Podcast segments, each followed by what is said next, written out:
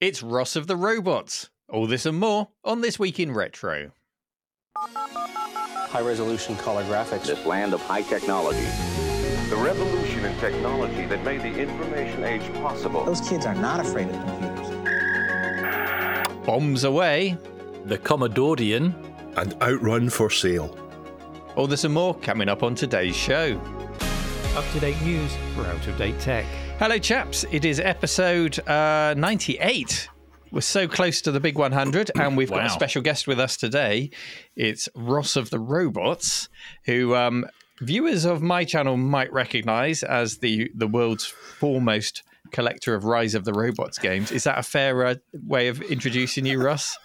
You know what? I, I came on this podcast wanting to to expand on my character, show a bit more, you know, a bit more behind the behind just Rise of the Robots. But here I am sitting in a Rise of the Robots t-shirt, introduced as Ross of the Robots, with those behind me. So yeah, I think that's probably fair, Neil. Yes, thank you. Yes. You're going to have to work hard to shake this reputation now. Um, has since you came to the cave and showed off your collection? I mean, are you at a point in your Rise of the Robots collection where you're at a stop now and you're happy with everything you've got, or are you still picking things up? you know, I still pick things up when I see them, if I can. I, as like I said on the uh, on the, uh, the on your channel, then yeah, I have only got a few more things to com- complete the collection as such, but those are the really expensive ones. And Right. as much as I like Rise of the Robots, I don't really want to be spending big bucks on um, a Game Gear game and stuff like that. So yeah, but thanks to Neil, I will just show this. This turned up Ah, eventually. yes. The um, press pack that Neil kindly sent to me. So that's as an integral part of my collection now. So I am want to put that on the podcast. Say I'm eternally grateful for you sending that to me. Also, thank you for that. Yes. Excellent. Eventually being the operative word because it did take me far too long to get it over to you, but it's there now. Well, so real life the- gets the- in the way, doesn't it? the collection is slightly larger. Um, so, uh, guys, let's just have a catch up with you. Uh, Chris, what have you been up to this week? Uh, well, really, my update is about one of the pieces that we did last week the um, the Quake engine, if you want to call it that, for the Spectrum. Um, there was actually a comment. It was in Russian, so I had to translate it from Dragon's Lord, who's one of the guys involved, and he says, "Hi guys, let me remind you that the game Quake is not intended for viewing at 3.5 megahertz. It is being developed for 14 megahertz and can work at 7 megahertz. With slight simplifications and digression, the game supports Kempston mouse to get full control of the first-person shooter. There is a jump. You can change the direction of view up and down in, in general in any direction because this is a real full-fledged 3D. All unit models are 3D with real time surface texturing with 16 by 16 textures in five shades. Besides Quake, I also released a, an elite demo on the same engine, and you can check it out. Um, there's videos on YouTube. And he goes on to say, moreover, the game exists in a Spectrum 48K version as well. Um, true, it will not have the beautiful background and textures on the models, but otherwise, it is fully functional. Amazing. Dave? Yeah, just to clarify for listeners who perhaps aren't aware, three and a half megahertz is the default speed, the normal speed of, of all of the spectrum range. So seven megahertz i- is not the speed they would normally run at, and fourteen, of course, is is even faster. Yeah, I think uh, that might be the speed of the, the next. I'm not sure, but that may be the speed of the next. Or, or the or the um, some of the clones that are used in, in that part of the country, I think as well. Uh, and we did we did mention that it was aimed at seven and fourteen, but the footage that we showed on the YouTube version was footage I captured in emulation, uh, showing both seven and three point five. So that's probably what Right, so it. quite ev- fairly, ev- quite fairly. it, even smoother again and that, oh, it also confirms that observation i made which was was that character that we saw bouncing around fully texture mapped and Mm. according to this they were so texture mapped zx spectrum quake engine all the more Fantastic work. impressive dave i believe you have a little bit of housekeeping as is now becoming tradition with you at the start of the show cleaning up our I, mess d- I do, I do, I do. um, so, um, we appear to have fixed the Visio quality issues with Neil. Um, now, don't tell anyone, but he uses a green screen. Don't tell any of the viewers, but he uses a green screen so he can record at home. And Duncan and Neil have finally worked out a solution to the stuttery video, and by the looks of it, it's one that they can sustain. So, viewers should be pleased about that. Now, on to adverts, and I'm sorry that I need to mention this. I, I I feel it kind of takes us away from the, the whole point of the relaxed show, but um, we have been opted into our platform Podbean's advertising program for some months without any being offered. Four weeks ago, they offered us one and we accepted. Many of you will have heard it. Initially, the ad caused some problems for people, and they couldn't listen to the podcast on Spotify, etc. Um, we were keen not to opt out of the program because we wanted a way to cover the costs, etc. So we stayed in and we contacted them and asked them to fix it, and they assured us that they had. However, on Saturday we had a discussion uh, where we'd more or less decided to leave the program um, because we'd had a few pieces of uh, feedback from viewers, and it wasn't just um, negative stuff about the problems that the ad had caused; it was just about the ad in general. And then we noticed a one-star review in iTunes, which kind of underlined the decision for us. Um, it says the podcast was a, a nice, friendly, inoffensive treat every week the new advertising for the last couple of weeks is jarring, obnoxious, and out of place and ill considered. So uh, it goes on, and, and we can't really argue with it because uh, listening back to it myself, that's what I felt as well. Neil.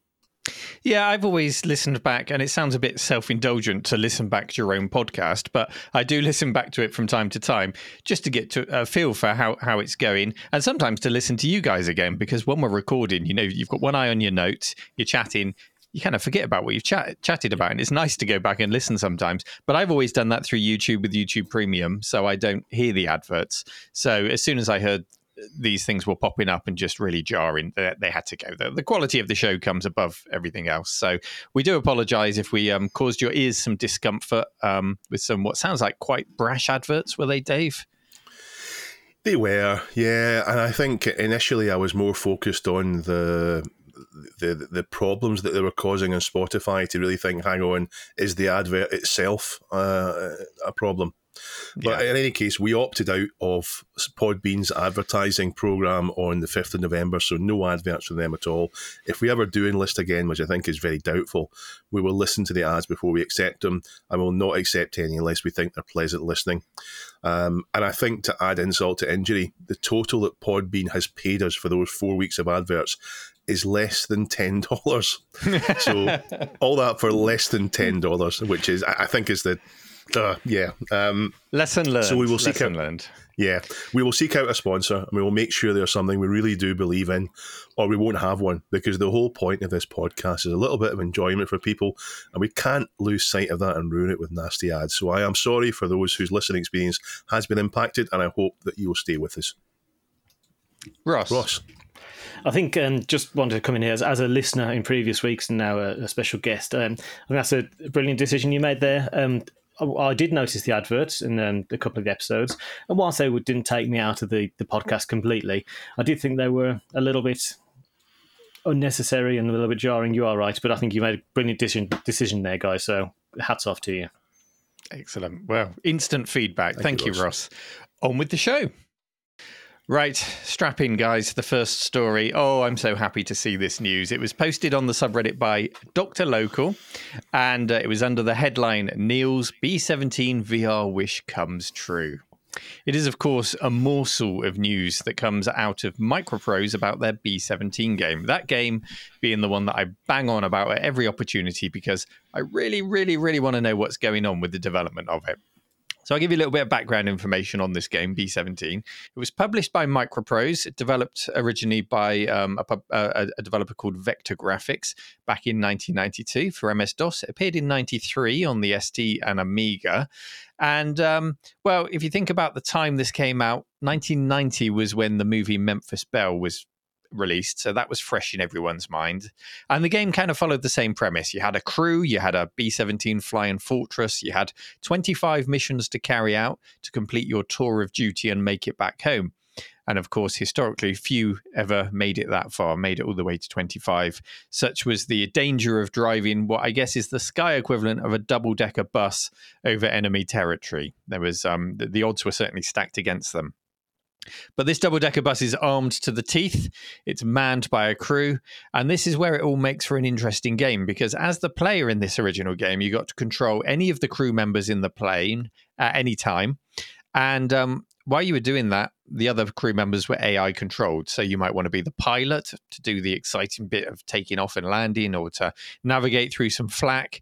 You might want to be the rear gunner as fighter squadrons descend on you or the bombardier when it's time to drop the bombs um, whatever the you wanted trolley. to do, you could. The drinks trolley, you could you could do the drinks trolley and just shuffle down the plane. Yeah, um, crew members could be injured Uh, you could tell them to adhere first aid on one another. You could swap the positions of the crew members. So if one was injured, you could make the rear gunner the bombardier. But of course, they're less experienced at that job, so they're going to be less accurate.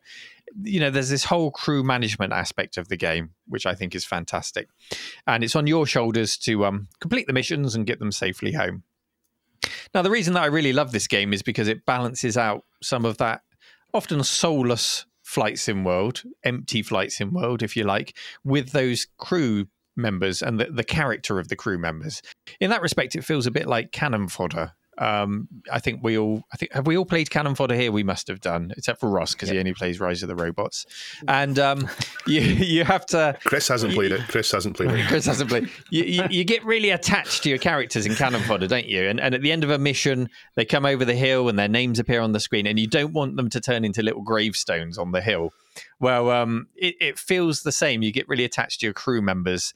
You can name them. You can put yourself in the crew, uh, and and the storyline. It also kind of it's not as cinematic as Wing Commander, but it does have an element of storyline that evolves through the mission briefings with the wartime big band swing music playing and things like that. And you can design. Can you design? You can choose the art that goes on the the nose of your plane. I can't remember if you can design it yourself, but there's a selection you can put on there. Um, so you've got all that, and then on top of that, you've got the flight sim aspect of things, which does involve some quite epic moments. Like uh, you have a whole squadron of B-17s flying through the, the flak. Well, the one above you might have its wing torn off. It might spiral into the plane next to you, and they all go crashing down. And you know things like that can happen before you even make it to enemy territory. It's it's for a flight sim, it can get quite exciting. But that's not to say it's perfect because there are also these periods of waiting when you need to just get to the next waypoint there's a time skip feature to get there instantly, but I always feel like I'm cheating a bit when I use that. So you got to you got to sort of balance it out. Um, so it's certainly not a perfect game, but um, I really enjoyed it, and I was delighted when a new improved sequel to it came out in the year 2000. This was by another developer called Wayward Design. Very much the same game, just better graphics. You know, you've got texture mapped graphics. It looked really pretty, but essentially the same game with the same strengths and weaknesses to it both of these games reviewed favorably um, as i said not without flaws but i've i've always considered the idea behind these games to be perhaps one of the best ideas i've come across in a video game if it could be perfectly executed. So when i heard that microprose were working on a new version of this game over a year ago and that game would include both vr and online team play i thought you've nailed it. You've taken that concept and you've perfected it. And it just sounds like the best game I've ever heard about, or at least in a very long time. So that's why I'm so excited about it. We'll talk a bit more about it shortly. But um, Dave, let's just get your opinion. Are you are you bored yet of my B17 obsession when I keep bringing it up in the show? Actually, no, no. Um, first of all, I, I do like hearing people talk about the games they like. I quite enjoy that. Um, but secondly, I'm faintly interested in it. I think a couple of years ago when you first mentioned it to me, um, I, I said I'd quite happily get my VR headset on for a bit and be in your crew. Um, and probably let the team down. Um, and it looks as I was going to ask if that's possible. From what you're saying, I, I don't see why not. It sounds as if I, I can be on your B seventy B seventeen, or maybe on the, the rear machine machine gunner while you're flying it or something.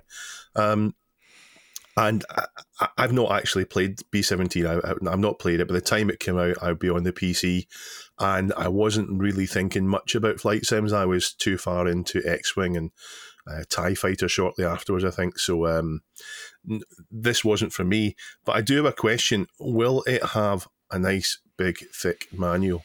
And will it have a nice big thick manual? Because that's the whole. For me, that's what I liked about the flight sims. The whole immerse yourself in the manual, get yourself deeper into the game as a result of it, and it really helped hold the games up. Games with a manual help hold them up because it gives you a more immersive experience. It, it, it, helps you your brain fill in the gaps where the, the, the flight sim misses it out. So, how will they do that? Will they will they lose the the class? I mean, they're not going to have a big manual. I'm certain they're not going to have a big manual. I mean, it'll be a, a digital download code. Um, at most, you'll get a, a DVD case with a code inside it. But how are they going to close that? Will that make it? Will that take away from it? Well, first of all, I've always thought you'd make a fantastic rear gunner, Dave. Um, in terms of the manual, um, PDF, maybe they might give you a PDF to download. Obviously, this is going to be digitally distributed. If Microprose, of all people, don't spin up big box physical games, they are missing a trick because you know even a, a limited run would do them well. I think, um, but obviously there's a lot of work involved around that. Like you say, Think, fingers crossed. I mean, I hope hopefully it's not what we've been getting recently with big box games that have been coming out. Where I mean, the big box game of X Wing that came out didn't have a manual in it. It was just a, it a USB key and some trinkets and all the rest of it. And I looked at that and thought, what's the point of this? Yeah, the manual is the key part. It's nice to have the extra feelies and things, but the manual is is the heft of it that should be in there. Um, well, th- there is there is more news um, that's come from Microprose. I've been talking about the old games there, but I had an email from their PR company as as well as this post from Doctor Local with with some information, not a lot, but some information. And Steam pages have appeared, just confirming that digital distribution method, but not just for one new game. Microprose are releasing four, yes, four B17 Flying Fortress games. what are they playing at? Um, the games are titled B17 Flying Fortress The Bloody 100th, B17 Flying Fortress Redu. It, it- how, how do you say it? Is it it's R E D U X? I never I'm never sure how you say that word. I've always heard it pronounced Redux, but I- I, Redux. have got a feeling that's that it, it, it, it shouldn't be that way, but it is.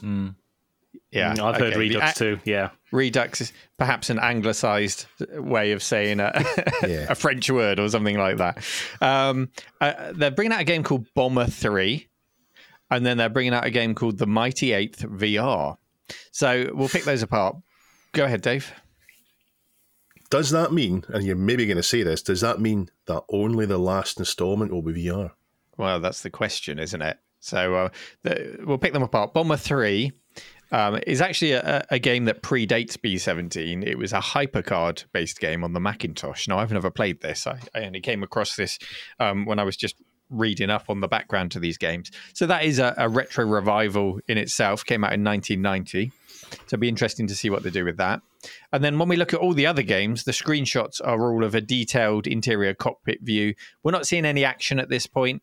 Um, but what I suspect, and it's just a pure guess uh, on my part at this point, I suspect they've come up with this engine, they've come up with these models, and they're just going to use all the same assets to split out into three versions of the game, or four even, with uh, different missions, and then one game specifically tailored to VR, which some might say is a shame. Um, you know, others might think they can save their pennies if they don't have a VR rig and they can save money by not having that in one package but you know it would be a nice package but then if it's distributed on steam there'll be a package where you can buy them all together at a discounted price whatever um were you going to say something there dave you you took a Yeah, big it's just- inhale of just- breath It's just modern. It's just the way that modern things work. You can't you can't sell something for thirty quid. You need to sell ten things for three quid. Yeah, Yeah. it's true. Um, the Steam listing, which uh, it doesn't show a release date yet, says to be confirmed. It shows the Mighty Eighth and the Bloody One Hundredth to be single player games, while the VR one is listed as having online co op uh, as well as online PvP. And that's key. That's the key thing that could make this into the perfect VR experience. A team cramped into a B 17 carrying out the missions uh, with Dave on the rear guns. Ross, I'm assuming you've never played this because you only play that one game, but um, that's one game more than Chris has ever played. So tell us your thoughts on this. Uh, sorry, Chris, I had nothing to do with that. Um, yeah, the actually B seventeen Flying Fortress on the Amiga came out before Rise of the Robots, I believe. So I have actually played played B seventeen on the Amiga. Um, Is that I- how you denote things instead of like BC and, and AD? Is you you got B R O T R? exactly right? Yeah. You know, I, I was thinking how I could actually work that into the, the podcast, but you've done it for me, Dave. So thank you very much. Yeah. Oh, sorry. no, that's fine, absolutely fine. Um, but yeah, the original B seventeen, um, I thought was a, a fantastic game. My dad was big into to World War II planes at the time, and I remember having a an actual hum, is it a Humbrol model of a B seventeen, which still remains incomplete to this day. Um, Airfix yeah, one. that's it, Airfix, yes, Airfix. yeah. Um, but um, yeah, the original B seventeen I thought was a, a fantastic game, and I remember playing it and dropping about the plane into different positions and and fighting, um, and taken a long time to get to where you needed to be with nothing happening. But as is the case with flight sims, but um, yeah, I, I did enjoy it. And back to your, your point on the manual there, Dave. I remember uh, my dad because the, the copy that we had from my Amiga was slightly not legitimate, shall we say, as it most were back in the day. Um, my dad took the uh, instruction manual to his work and spent a day photocopying the instru- entire instruction manual for me. so I came back with a big wad of A3 paper, just you know, stapled together so I could actually play play the thing. But yeah, I, I loved B17 Flying Fortress on the Amiga. It was a fantastic game, and to play it in VR, like you'd suggested here, that sounds well. That just sounds like the future's come at once, isn't it? Really Yeah. brilliant. Uh, I've got to ask, when he photocopied it, did it did he bind it in some way for you, or was it just loose pages? Just loose pages. It was my job to work pages. through it and staple together the relevant bits, and obviously couldn't do the whole lot in one go. And yeah, yeah, just loose pages. Excellent, Chris. I know you're a big flight sim nerd, so uh, tell us what your thoughts are on this. Oh yeah, you know how much I love a good flight sim and Microprose. I mean, back in the day, they were always a seal of quality. Yeah, I never played it. Not just for flight sims, they were similar quality for loads of different things. They were yeah, Simulations but as well. especially simulations. But no, I never played B seventeen. Also simulations. Also. oh dear, oh dear. Uh, to But be honest, Chris, you can't beat yourself up about this one because I don't know a huge number of people who played this one. yeah, back in the and it day. come I quite mean- late in the Amiga's lifespan as well. So, well, I guess it was available on PC. So there are no excuses. But I mean, on the topic of the the new re-release, especially with the VR multiplayer, I love the idea of multi multi crew multiplayer. Uh, in that co-op style, I think that would be really interesting, and that could be any kind of game. You know, whether it's a B seventeen or a pirate ship or something big and killy and elite, elite dangerous. I love the idea of having to man your stations and do your part to achieve success. So yeah, this sounds exciting. Yeah, and I think the formula has been proven to be successful. There was a Star Trek game a year or so back, wasn't there? Where uh, was it Bridge Crew, something like that, Yeah. where everyone could play in VR. So um, I saw a lot of people in Discord having fun playing that. seemed to be short lived. They played it, you know, had a lot of fun, and then just dismissed it. I'd like to think the B17 might have a bit more longevity in it. Um, and in the modern day of uh, digital distribution, perhaps uh, if it is super popular, they can add additional missions and scenarios and things like that. Uh, Chris? Another uh, great example of that from the same stable is the the latest version of Carrier Command. That's also multi crew co op. Um, and you can man the different stations on the carriers, which then means some of you might be flying the drones to go and attack a, um, an island and what have you. Um, the Grim Reapers, a great YouTube channel that, that you can see them playing it with people from all around the world. Fantastic. So when I asked last week, Neil, have you played Carrier Command 2? What I said was, Chris, have you played Carrier Command 2? And you're going to say something about it? Well, that was there was a carrier command. You had the original carrier command, and then there was a carrier command two ages ago, and now now they went back to re-releasing carrier Oh, command, it- and that's it's the, the one I'm recent one I was meaning because and I've now seen there's Dr. a A play it recent briefly. carrier Yeah. command two as well. So when you It say either, really it's good. which one do you mean, the old one or the new one? Got you. 'Cause, yeah, yeah. Yeah. Well, on B17, I've requested an interview with the team via their press people who replied and said that they would look into it. I seriously don't think any of the people involved are original Microprose or original um, Vektor Grafix or the other company that developed the follow up. You know, they're all new people, but uh, uh, it'd be interesting to chat to them anyway to just see that they have that thread of passion and love for the original game, and hopefully that will shine through in this remake. We will watch with interest. If I hear any more, of course, I'll let you all know, and I will be watching the Steam page in anticipation. Do you remember that crazy guy who built a theremin out of a Commodore 64, guys? Do you remember that? Yeah. Yeah. Yeah. Yeah. Yep, yep. Wasn't too long ago, was it? Well, yeah, that back. theremin. Yeah, Oh yeah, theremin. Go on. uh, yeah. Uh, actually, my, my wife bought me a theremin uh, last Christmas. Um, Oh. Would you believe? Yeah, I'm quite musical, but uh, she actually took it back to the shops in October. She reckoned I never touched it. Oh, who booked this guy? See, I approve. That- Is that- the, it- That's is the th- fantastic. could, could you make it play the Star Trek Star Trek tune? I believe it was um, it was famous for Star Trek, wasn't it? yeah, wasn't it, Chris? Yeah. Oh, don't, Oh, don't dear. drum up the comment section again. anyway, Right. anyway, yes, Sorry, been Chris, sorry, corrected on that one. So Star Trek Theremin, Star Trek Theremin, Star Trek Theremin. anyway, look, Right. back to the story. The guy who put that together has been back to he's back to strangling cats again, uh, and I say that in a loving way because I actually love this guy's work. So, what has he turned useless American eight bit machines into this time? An accordion.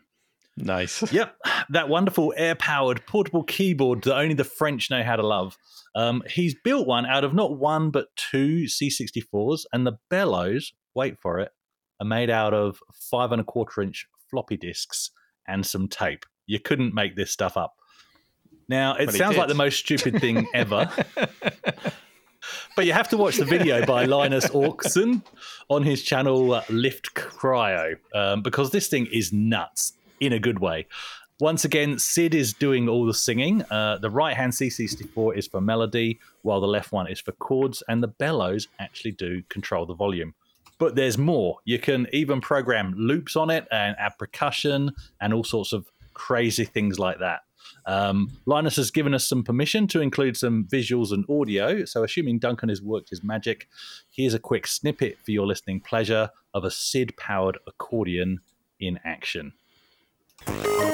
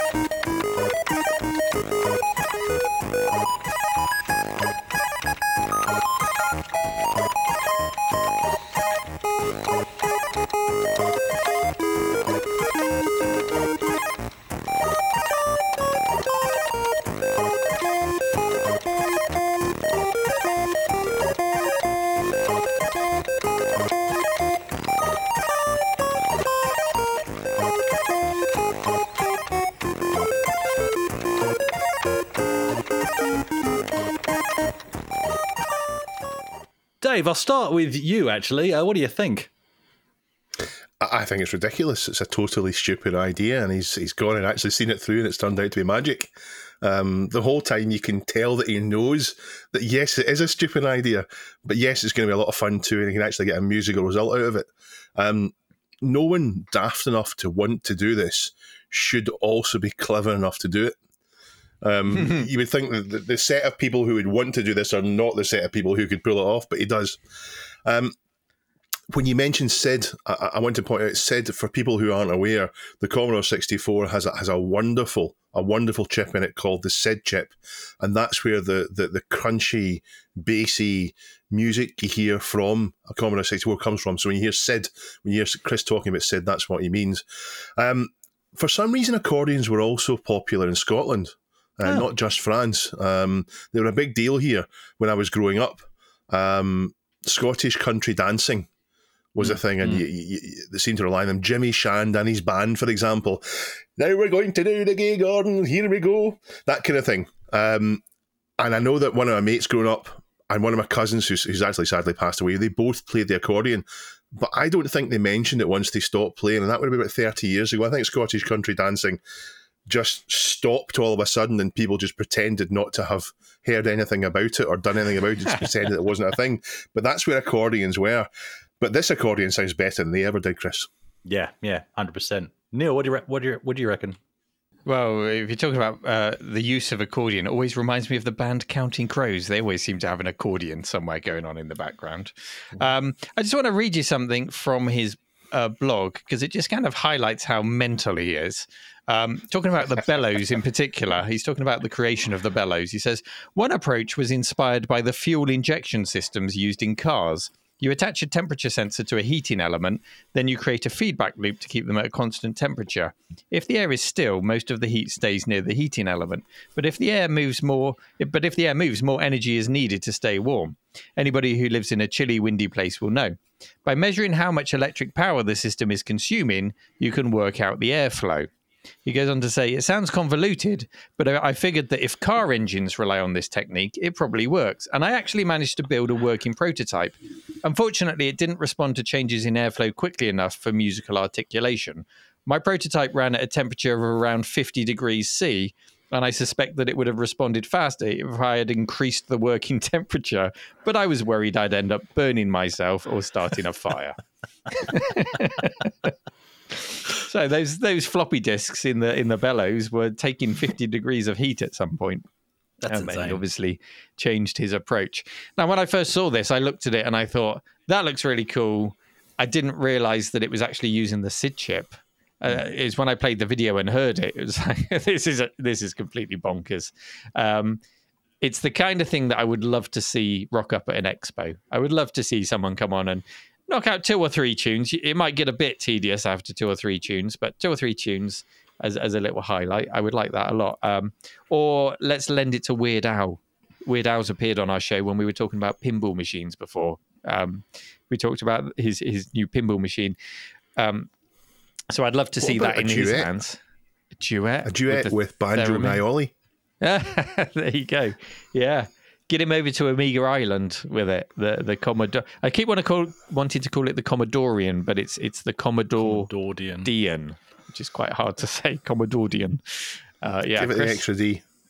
I know who to give it to, and they're from your neck of the woods, Dave. They're from Scotland. There's a band called Alestorm.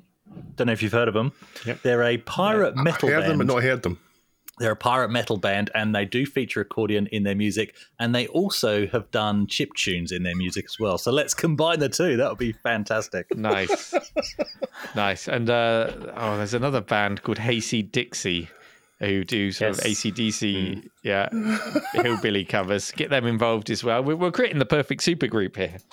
Nice, Ross. Absolutely right, and I think um, you kind of knocked the nail, nail on the head there, Neil. I think all these bands, you think, "Hayseed Dixie, that sounds a brilliant idea." After a couple of songs, you've probably you've probably heard everything they've got to give, and I imagine it's the, the same with this. But uh, Chris, I did I did watch this video that you, you shared about this. Um, at first, I went in thinking this sounds like a ridiculous idea. I came away confirmed that it was a ridiculous idea, but it sounds absolutely fantastic. I yeah, what a guy! Absolutely brilliant. I mean, when I first thought of it, I thought, well, how how does somebody look at a C64 and think that could be an accordion? Hmm. I need two. Let's figure out. I also need a big pile of floppy disks. Absolutely crazy, but hats off to the guy. This is, you know, people like this keep the world turning. Absolutely brilliant. It's so true. And what I love about this guy, he's, he's clearly you know, a lot of technical knowledge, but he's a fantastic musician as well. So, you know, with each instrument he's created, and clearly this isn't his first, we know of at least two, he then goes and performs a piece with it, and it sounds great. Neil? Yeah, and the SID chip, wherever you hear it, it's so distinctive. Even when it's being distorted and played with, you just know that that is the sound of a SID chip. Um, it, and it pops up from time to time. I can't remember if he actually used a real SID chip or if it was just a you know a simulated chip tune style. Was um, who was it sang Candy Shop? Uh, was it Fifty Cent? Some years back, he did a he did a song that had chip tune in it, and, and it just I don't know if it's just because of us and our upbringing and our background with retro machines, um, or if it applies to everyone else, but it just stands out so well. To hear it once in a while, again, as Ross said, not all the time, but to hear it Yeah. pop up once in a while in, in pop culture, it's just a really nice reminder of what a great chip it is. Um, if you if you want to see how this thing works, you'll need to check out the video and the blog post. Seriously, do it's it's just worth checking out, seeing this thing being played and hearing the music that he churns out with it. But even more fascinating, seeing and reading about how he puts it together. Um, Oz Retro Comp, Comp brought this to our attention in the subreddit, and this is the second time we've seen um, and featured at Linus's work. And well, I've now subscribed to his channel because I want to be among the first to see what he does next. Maybe a C64 into it in a melodica or a harmonica or or bagpipes. Who knows? Neil, any ideas? well, I, I was just getting back to the 50 cent comment I made because I just wanted to quickly look it up and confirm. And uh, it immediately came back with a, a Commodore forum where somebody says, Is it just me or does the song Ayo Technology by 50 Cent use a SID chip? And the first reply is, Jesus Christ, please someone take the SID away from this idiot. Nice, nice. Not impressed Cool. in the Commodore forums. Cool. Well, we are certainly impressed with Linus's work in case anybody confuses those two. Yeah, no, great stuff. Check it out. Submitted to the subreddit by RMC Retro, whoever that is. really? Um, Yes, you submitted this story, Neil. In fact, this this is pretty much your ideal episode. We've got we've got this story and we've got B seventeen. What more could you want? Oh, in fact, we could we could uh, we get rid of uh, Chris's story and put an Ultima story, and then it'd be perfect. oh, that would be Um, perfect. Yeah, Chris. Ultima. we want more Ultima. We want an Ultima story for you next week, Chris. I've never played that. Well, that's your quick. your, your task for next week's recording is to play through every Ultima game and complete Played, them. played Rise of the Robots. Producer Duncan, if you haven't already started doing this, can you clip every time Chris says I haven't played that so we can have the I haven't played that super cut. mega mix? Yeah. yeah. the list of all the games. Actually, I could see that. I can play that in my head already. I can see that working. Sorry, sorry, we're, we're getting off in, um, in tangents here. Yeah, come If on, this went is important because time- I submitted this story, so this is this is really important. Yeah. Let's go. It did get it did get enough upvotes to get talked about. If I went back in time and I asked fifteen year old you to draw a fast car, I know what it would look like, and I know what color it would be. The car is pretty unique. It's rubbish for bringing the shopping in. It does surprisingly get miles to the gallon in double digits. It gets 11 miles to the gallon. It's a famous car. It is the Ferrari Testarossa Spider. But you may not realize that the car didn't really exist. The Ferrari Testarossa certainly did. Uh, the F110 is a 12 cylinder mid engine sports car made in 1984, and almost 10,000 of them were made. But only one convertible was made, and that is the Ferrari Testarossa Spider that you see in Outrun, except it isn't. The one off car was made for uh, Gianni Agnelli, who I hope I'm pronouncing correctly, who was the boss of Fiat at the time, to celebrate 20 years in charge. So why did I say why did I say it doesn't exist? Well, the the, the, the single Ferrari Testarossa Spider that was officially made was made in silver, not red. It was made in silver of all colours. You could, however, get your Testarossa converted to a Spider, and any time you see a red one, it's because that's that's usually what's happened to it. Um, but in this story, the one is even more special than the conversion um, because um, it's submitted no other by Neil himself. So if I didn't cover it, I felt he'd probably make me go in the box again and he would hurt me again. um, so no matter what I say, I expect Neil has lots to say about the car, in particular about a certain arcade cab that I know he's fond of. Neil, um, uh, limit it to 15 minutes, please. Well, I do find it odd that uh, Dave is leading a story on Outrun when Chris is the one who's obsessed with Ferraris. Um, he's obsessed with the Ferrari that he nearly bought. He keeps telling us back in the day, um, and I'm the one that's obsessed with Outrun, so it makes no sense. But um, I, I actually submitted it because I was interested to hear what Chris might have to say on it, because, knowing that he knows his Ferraris. I mean, I've learned something already from your intro, though, Dave. Uh, the F110 was that the official name of the Testarossa? Yep. Yep. Okay, so that was like the model number or something, was it? Like Um, B17. So the, this particular car, uh, the reason we're talking about it is because it's come up for auction. You know, not just that it's the, uh, one of a kind. the silver one that you mentioned, I think, was only ever made and used in the factory. Is that right? I think I read that somewhere. Um, so th- this red official one that was actually converted by Ferrari, because again, I'm, I'm assuming here that the other conversions Wasn't. not done by Ferrari. Um, I'll- come on to that, but yeah, you're, you're not. Oh, you'll come on to that. And when I've seen conversions done in the past that were not done by Ferrari, often Ferrari will actually ask them to remove the badges and um, sometimes destroy some of the documents that they keep for them. They, they basically disown the Ferrari as no longer being a Ferrari. Um, so often that that happens. Um, but yeah, this is a really special one. As I said, I'm sure Chris will be able to point out some of the technical reasons why this is a bit different in its design or or, or not. Um, but as a man who never owned and is likely to never own a Ferrari, like most of us listening, I'm sure, um, I can really step back and appreciate the look of this. Um, I think it's a, a timeless design. I think the drop top looks beautiful. I, I, I can't believe they never manufactured this thing properly because there would have been a huge demand for it, especially when you compare it to some of the things that came later um, in Ferraris. Uh, what did you have? There was an F50, but I don't think that was an official conversion.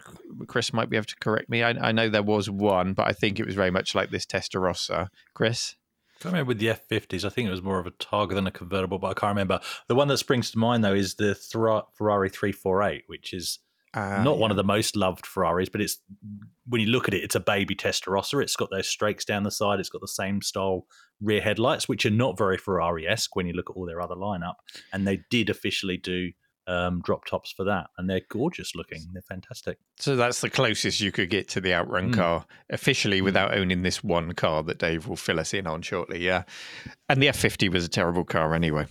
Um, it, it does make you think a bit, though, about the design decisions that were made in Outrun. Um, they modeled the car in Outrun on a Ferrari car that didn't exist. So clearly, when they made the game, they were decided that for the sake of the game, it would be better if the player could see the driver and the passenger in the car.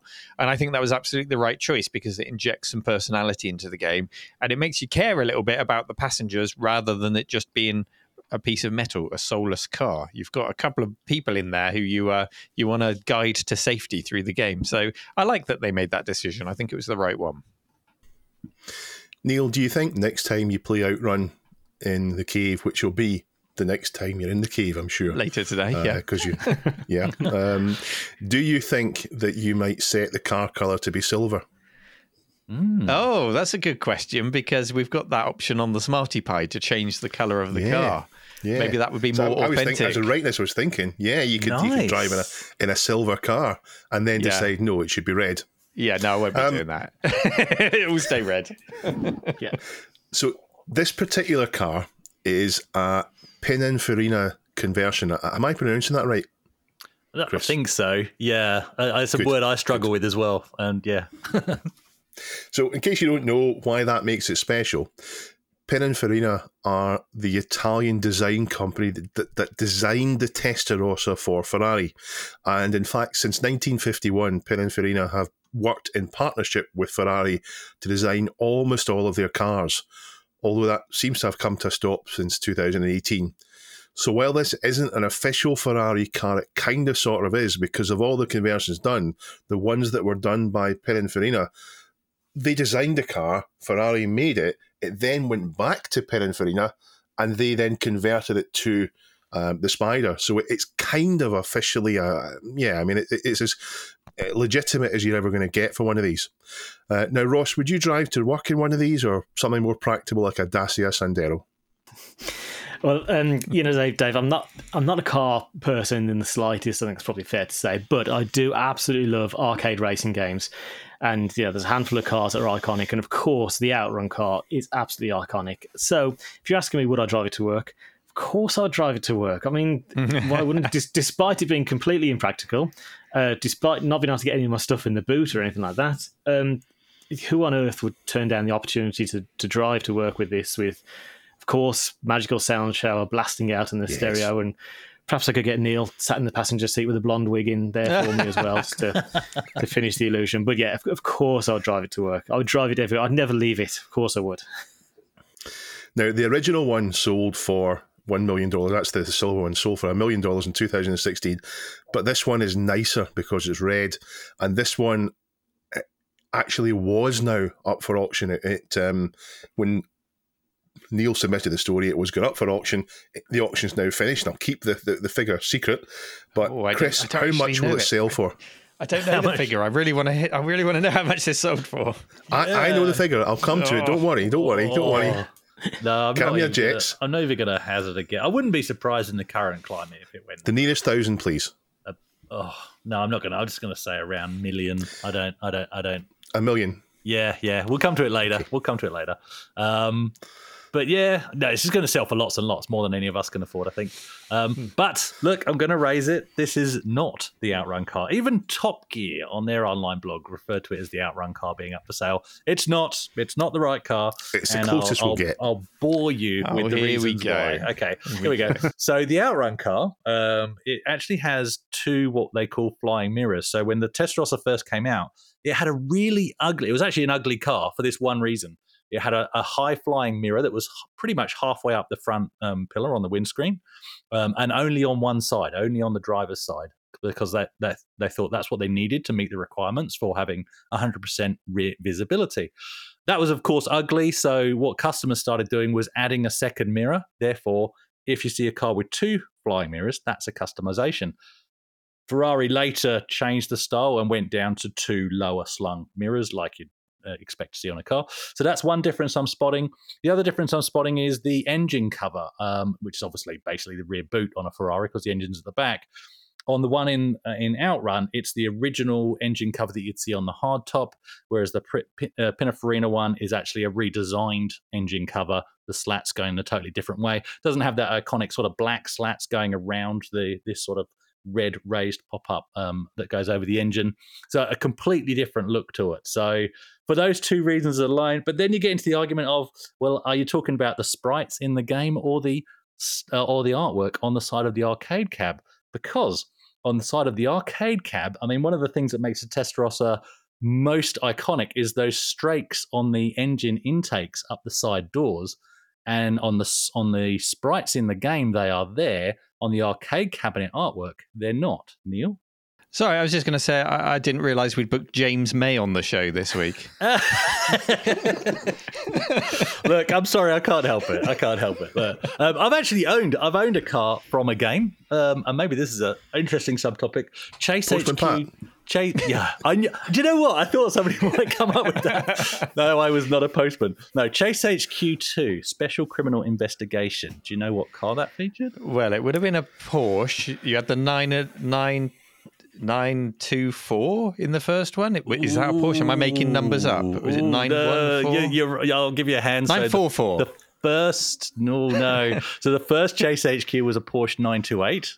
Nine two The eight. second Chase HQ was not a Porsche. It was something Oh, far uh, less exciting.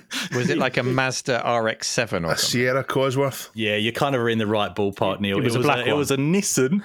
Sorry, it was, it was black just, one. a, There's a just red one. lowly Nissan. It was red. It was actually red, Dave.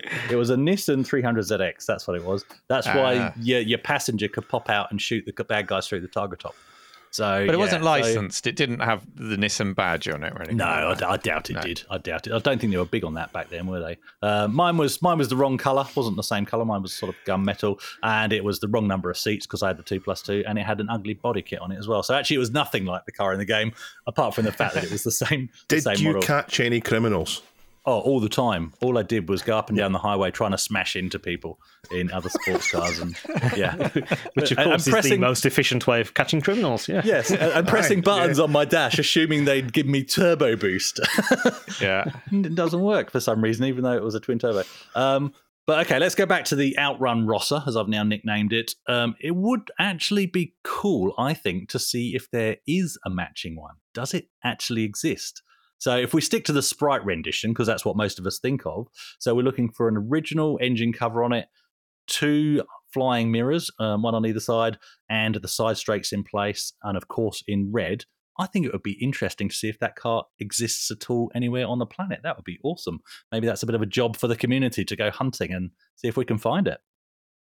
Well, I, I'm not in any way a Ferrari or car expert, but when I did look into this a bit, I found out that just removing the stuff to make it a convertible car affected the, the structural integrity, the maximum speed, and so on. So I think any modifications were made to make the car a little bit safer once they'd removed all that um, material that, that that that did help the structure of it. So I think the actual outrun game cosmetically just removed it from the sprite and just made it this is what it would look like if all that was missing and that's all. Um, but I don't think you can actually get that in real life. Neil, Um, I just read when I read the story the other day. I, I seem to remember it done under 500 miles. This particular car, I- is that right? Uh, yeah, I've Sultan got, I've got it here. 260 miles in its entire life. This car's done. That's crazy. what I mean, waste. it's it's almost sad, isn't it? Yeah, you're right. It's a waste. It, it's sad that this car's been driven so little. I mean, you would do that in the first two hours of owning it. It might it might do that getting from the garage to your house being delivered. Yeah. Although I'm sure it would go on Well- a truck being Ferrari. on, on Saturday, the 5th of November, it sold for one million, uh, one million four hundred and sixty-seven thousand five hundred pounds, which in dollars is probably about one thousand six hundred dollars. yeah, about the same. Yeah, thanks very much for that one. Um, I can reveal that of the four of us here, none of us actually bought it. Um, Sure. so that means it must have been Duncan. Duncan, Yeah. enjoy the new car. Time now for our community question of the week. So let's just go over last week's question. We were talking about um, video game based TV shows. In particular, it was Bad Influence last week. We also mentioned Games Master. So the question that we posed on our subreddit, reddit.com forward slash r forward slash this week in retro, if you'd like to participate in the question and also submit any stories that you might like us to talk about, that is the place to do it. And the question was the UK had a fairly decent array of TV shows dedicated to computers, consoles, games, and tech in general. But we want to hear about the shows we didn't get to see in the UK. Did your country have an equivalent to Games Master, Bad Influence, Bits, or Tomorrow's World? Tell us what you most remember about them and if they were any good or not. Um, before we go into the answers, I think Ross has got an answer of his own. Ross, what, what was your thoughts on this? Yeah, uh, it's an interesting question. I've um, lived in the UK all my life, so obviously growing up with Games Master and Bad Influence, and I've just recently finished the Games Master book that's uh, recently been released, and it's absolutely brilliant. Highly recommended mm-hmm. there. But um, uh, yeah, I, I, don't know if you had any mentions for Games World, which was um, on Sky oh, One. Um, now, I thought this was a, a great program. So, if you're not familiar with it, basically, it took the challenges from Games Master and expanded them um, and it expanded throughout the week because it was on every, the show was on every night of the week, as as was the, the case with Sky TV at the time. So contestants would come and face the videators, um, which were the, the the games playing experts, which we now know to be journalists and people who were working on magazines at the time. Uh, it's hosted by Bob Mills, who's a host. Uh, knew nothing about video games, but absolutely mm-hmm. fantastic host. Absolutely brilliant. And he also had Jet from the Gladiators, who was the, the games mistress, which um, there you go. So Jet Why from the did I never get Sky? Yeah, she was a games mistress dressed in a, a scantily clad leather outfit, giving uh, games advice and tips to uh, to young boys. So yeah, it was absolutely fantastic show. It also featured a young David Walliams, um, which oh. I imagine he would say was his favourite role he's ever played, but we might need to check on that one. And um, he was Big Bar- was Big Boy same? Barry's. He was. What was that? Sorry, Dave. Was he the same character that he normally puts on when he's on telly? Yeah, he's yeah, he's he was yeah. It was just a bit of a, a bit of a, a, soppy kind of character to, to Big Boy Barry. His Big Boy Barry's assistant. I remember him having um, things like a, a Polly Pocket purse and things like that. So yeah, bit, of a soppy character. But yeah, it was a great program, and um, yeah, it launched the career of uh, someone like Big Boy Barry, who in the, the, games world, if you you know Big Boy Barry, I met him a few years ago. He's absolutely fantastic bloke. So yeah, Games World was my my pick, just just slightly picking before Games Master in, in my my world. Yeah yeah, Ross's claim to fame. I've met Big Boy Barry. I um I, I, I, met Big Boy Barry at an expo a few years back, but before the pandemic, when um whoever was booked to host this particular panel had to cancel at the last minute. I think there was a train cancellation or something, and they somehow managed to get hold of Big Boy, Boy Barry, and he turned up at short notice, and he absolutely smashed this panel. He was like probably the best host of the whole weekend. It was fantastic. So um, he still got it. yeah, absolutely. Yeah. So Still rather me Jet. You'd still rather me Jet. so uh, let's get your answers then, because I'm fascinated to hear uh, what you were watching around the world. The top answer is from Mystic Greg, and he says, Beyond 2000 was awesome here in Australia. As a kid in the 80s, hearing about awesome technology like video phones and robotics used to blow my mind. Watching that show as a kid definitely had an impact on my future career choices. And then uh, somebody, um, Shishak, Shishakli replies, and that intro with um with a link to the intro. Now I've clicked that and watched it. Fantastic 80s synth music um, with this intro, uh, very 80s set when it when you get into the show itself reminds me of Tomorrow's World. I guess they're talking yeah. about driverless yeah. trains and things like that, not just video games. Uh, but um, it's worth clicking just to enjoy that music. And oh, Sorry. somebody's clicked on it. I can hear it in my. It's Chris. Chris, you let us all down. and um, yeah, they, they kind of backed themselves into a corner though. They they clearly weren't expecting to make that TV show past the year 2000 with a title like Beyond 2000. um, who wants to read the next answer? Osprey Shower says, I loved any show that featured computers and technology, but my earliest memory of a mainstream show, including computer games, was a children's quiz show that a bit of Googling tells me was called First Class. Uh, the episode below includes 720 skateboarding, but my main memory of this would, it would include Paperboy. I, I, do vaguely remember First Class. Um, I, I, guess that that predates um, Games Master and all the rest of it, and it was a bit of a younger audience. The presenter, who was the presenter of First Class? Well, the one linked Sorry, is is 1988. So um, there's that, and then there's Deborah Greenwood pops up at the start. Was that the Oh, presenter? you Debbie Greenwood. Yes, of? that's right. Yeah. yeah, Debbie Greenwood. That's who I was thinking of. Yeah, yeah. She predates Jet for me. Um, yeah, that, that that was that that was definitely before Games Master and so on. So I, I def, definitely a different feel to it than, than than Games Masters and all the rest of it. Yeah, I think the thing I remember most from that show was the track and field competitions. I remember because I loved track and field back in the day, or it might have been hyper sports. It was one of the two. Um, but the way that the screen is laid out, it's almost like University Challenge. You've got the kids at the top in their big chairs, and then the game at the bottom. It's uh, it's a fun Did watch. they compete Um, as schools? Oh yeah, maybe, maybe. I think that might be worth um, a revisit. Um, we we mentioned rose tinted spectrum last week, and he was covering off the bad influence shows. Uh, maybe he'd like to do some of his sarcastic commentary over first class for a, for a series. there you go. You can have that idea. Um, uh, Chris, do you want to read out the third answer?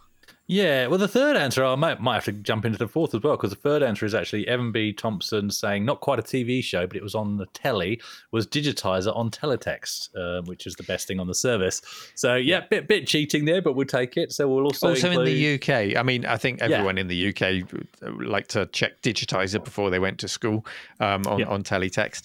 Um, But yeah, the last two have been from the UK. So I want I, I need two more non UK shows to So- uh, educate us. Protec 438 in Finland, we have, yes, still have it, uh, still have Tilt, a video and computer game show which has been running since 1997 on different channels. Its first host, um, I'm going to mispronounce these, so sorry, uh, Jana Polkinen is currently a member of the Finnish Parliament. Other notable hosts include Sara Chafak, who is a former Miss Finland. Fantastic. Wonderful Finnish pronunciation. As you were talking there, again, the, the great thing about this thread on our subreddit is there's lots of links to these shows. So I could just click on Tilt and watch it there and um, see what was going on there. Again, one to go back and watch a bit later. Um, uh, Ross, have you got the page open that- we're reading through here on our subreddit or not? I I haven't. No. Don't worry, don't worry. I just wanted to get one more in, so um, I'll read this one out. Then uh, it's from Moivor. Says uh, I'm in Ireland, and in the early '80s we had a quiz show loosely based around microcomputers called Murphy's Micro Quiz M. Uh, one of the parts of the quiz was where contestants had to play a video game, and then there's a link to a full episode from 1983, and says you'll see um, lots of background pictures which were done by computers for prizes like Atari 2600. As a kid, I watched this and dreamed of being on it and winning some of the computer gaming prizes they had. Um, and then he also mentions BBC Micros are involved. So there you go. In Ireland, Murphy's Micro QM. Uh, just scanning through, we've got a mention in Norway of Spider. We've got a mention of what else have we got here? Uh, Bits on Channel 4. Um, someone mentions Bamboozle, which was the other page you check on Teletext after Digitizer. That was just a, a quiz, wasn't really about video games. Games World in Germany from 1994 to 1995, short lived. Uh, yeah, Ross. I, I see somebody's mentioned um, Hugo Hugo the Troll, uh, which was um, one of their channels in was it Norway? I think I saw there. Of course, we had Hugo the Troll in the UK with Going Live or Live and Kicking, where kids would phone in and play uh, the, the video game via their telephone keypads. That's right. Ah, nice. So there's a bit of a, a tenuous link there as well. Yeah. I had an email from someone recently, um, and I don't know if this will evolve into an episode at some point, but um, they mentioned that they were one of the programmers on a game called Wiz and Liz, which was published by Psygnosis back in the day. And they mentioned that they've also still got the, the I think, the source code, they said, or at least the program of the custom version that they used to make for TV shows so that they could hook it into telephone keypads or whatever. So who knows? Maybe that will progress into um, some way of me allowing you to play Wiz and Liz via Twitch. That that could be a good goal. Some live Wiz and Liz playing. Although there's a huge delay on Twitch, so I'm not quite sure how that that will work. Anyway, other shows mentioned Starcade in the US. Now I have seen that one. Um, uh, almost gets a bit cultish at times from my memories with kids like singing in a choir and things like that. I'm sure that's what I saw. There's, I'm sure there was like a dance troupe involved in Starcade or something. I might be making that up, but um, I'm going to have to go back and watch that one. Bits and Bytes um, in Canada. and uh, we'll go. We'll finish with one more, which was shown in the UK. Do you remember movies, games, and videos on ITV? I think that was on a Saturday. I mean, it wasn't a great show, but you know, it, it was kind of. Um, it was like the ITV chart show, but for movies, games, and videos. Russ, Yeah, I remember that, and I remember them pretty much saying that every game was fantastic. Every game was a nine out of ten game that they reviewed on there. So yeah, that that was movies, games, and videos. But I still watched this, yeah, because obviously being the, the the you know the amount of programs that we had with, uh, related to video games was quite small comparatively. So you know you you took it where you could. you clung on to every snippet of uh, video game coverage that you could get hold of. Now, um, we've got a, uh, a question of the week for you this week, which ties in with our Outrun Ferrari story. And um, Chris mentioned it with Chase HQ there. Um, if you could pick any car from any retro video game, what would it be and why? Or maybe you've owned one. Tell us all about it. Um, we'd, we'd love to hear that. I had a visitor to the cave this weekend on our public day, um, unexpectedly. Um, it was the YouTube channel Big Car. Uh, I don't know if any of you watch that. It does fantastic uh, documentaries about the history of um, cars. Just done a really great one about the Ford Fiesta, which has been discontinued now or is being discontinued. And uh, a lot of people saw the picture that we put out together and said, "Oh, you guys should do a collaboration." So actually, I think the topic could be video game cars. Would be a really good collaboration to do. So I'll be watching your replies with interest to get some inspiration and some ideas for your favorite cars in video games. Don't even have to be your favorites. You can throw in some rubbish ones as well if you like. Um, yeah, I was going to throw one in, but I don't want to ruin anyone else's answers. Take it away from them because I've got a few Yeah. in my head. So we'll talk about our answers next week as well. As always, thank you to everyone for uh, for watching. Ross, thank you again. Um, is there anywhere people can go and follow your obsession with Rise of the Robots, or anything else you do for that matter?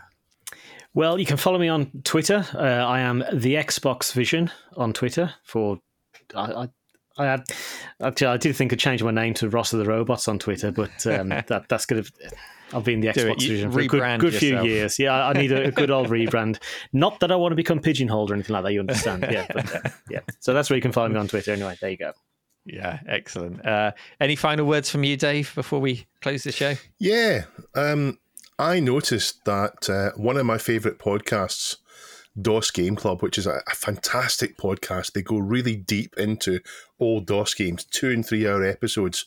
They come out once a month, usually when they're in time. But I noticed just a total coincidence with Ross coming on this show. I noticed that the game of the month that they're all going to play through and then record a podcast is the famous robot fighting game. So I thought that's quite appropriate for Ross. Yeah, they're doing One Must Fall 2097. There it is. the classic robot they fighting game. I mean, come on, who's heard of that? Really, honestly. Chris, anything from you? I see you've you've got a picture of a Porsche behind you there. I've got to ask about that. Was that your Porsche that you referenced We earlier? were talking about cars. Look, yeah, it is. That was We're your one, was it? Yeah, yeah, that's mine. Not was, still is. Yeah, yeah. Still I've is. also- And Neil, I've you got a had- picture of a dinosaur behind you. Oh yes. Hang on. No, no, he's now in his Ferrari, sitting in his Ferrari. don't he don't bought give it. Duncan too much work. Neil bought the. Uh... Put me back in my B seventeen cockpit, please, Duncan. Thank you. right. Thank you everyone for listening, and we'll see you same time next week. Take care. Bye bye. Have a lovely weekend. Bye Thank you. Bye.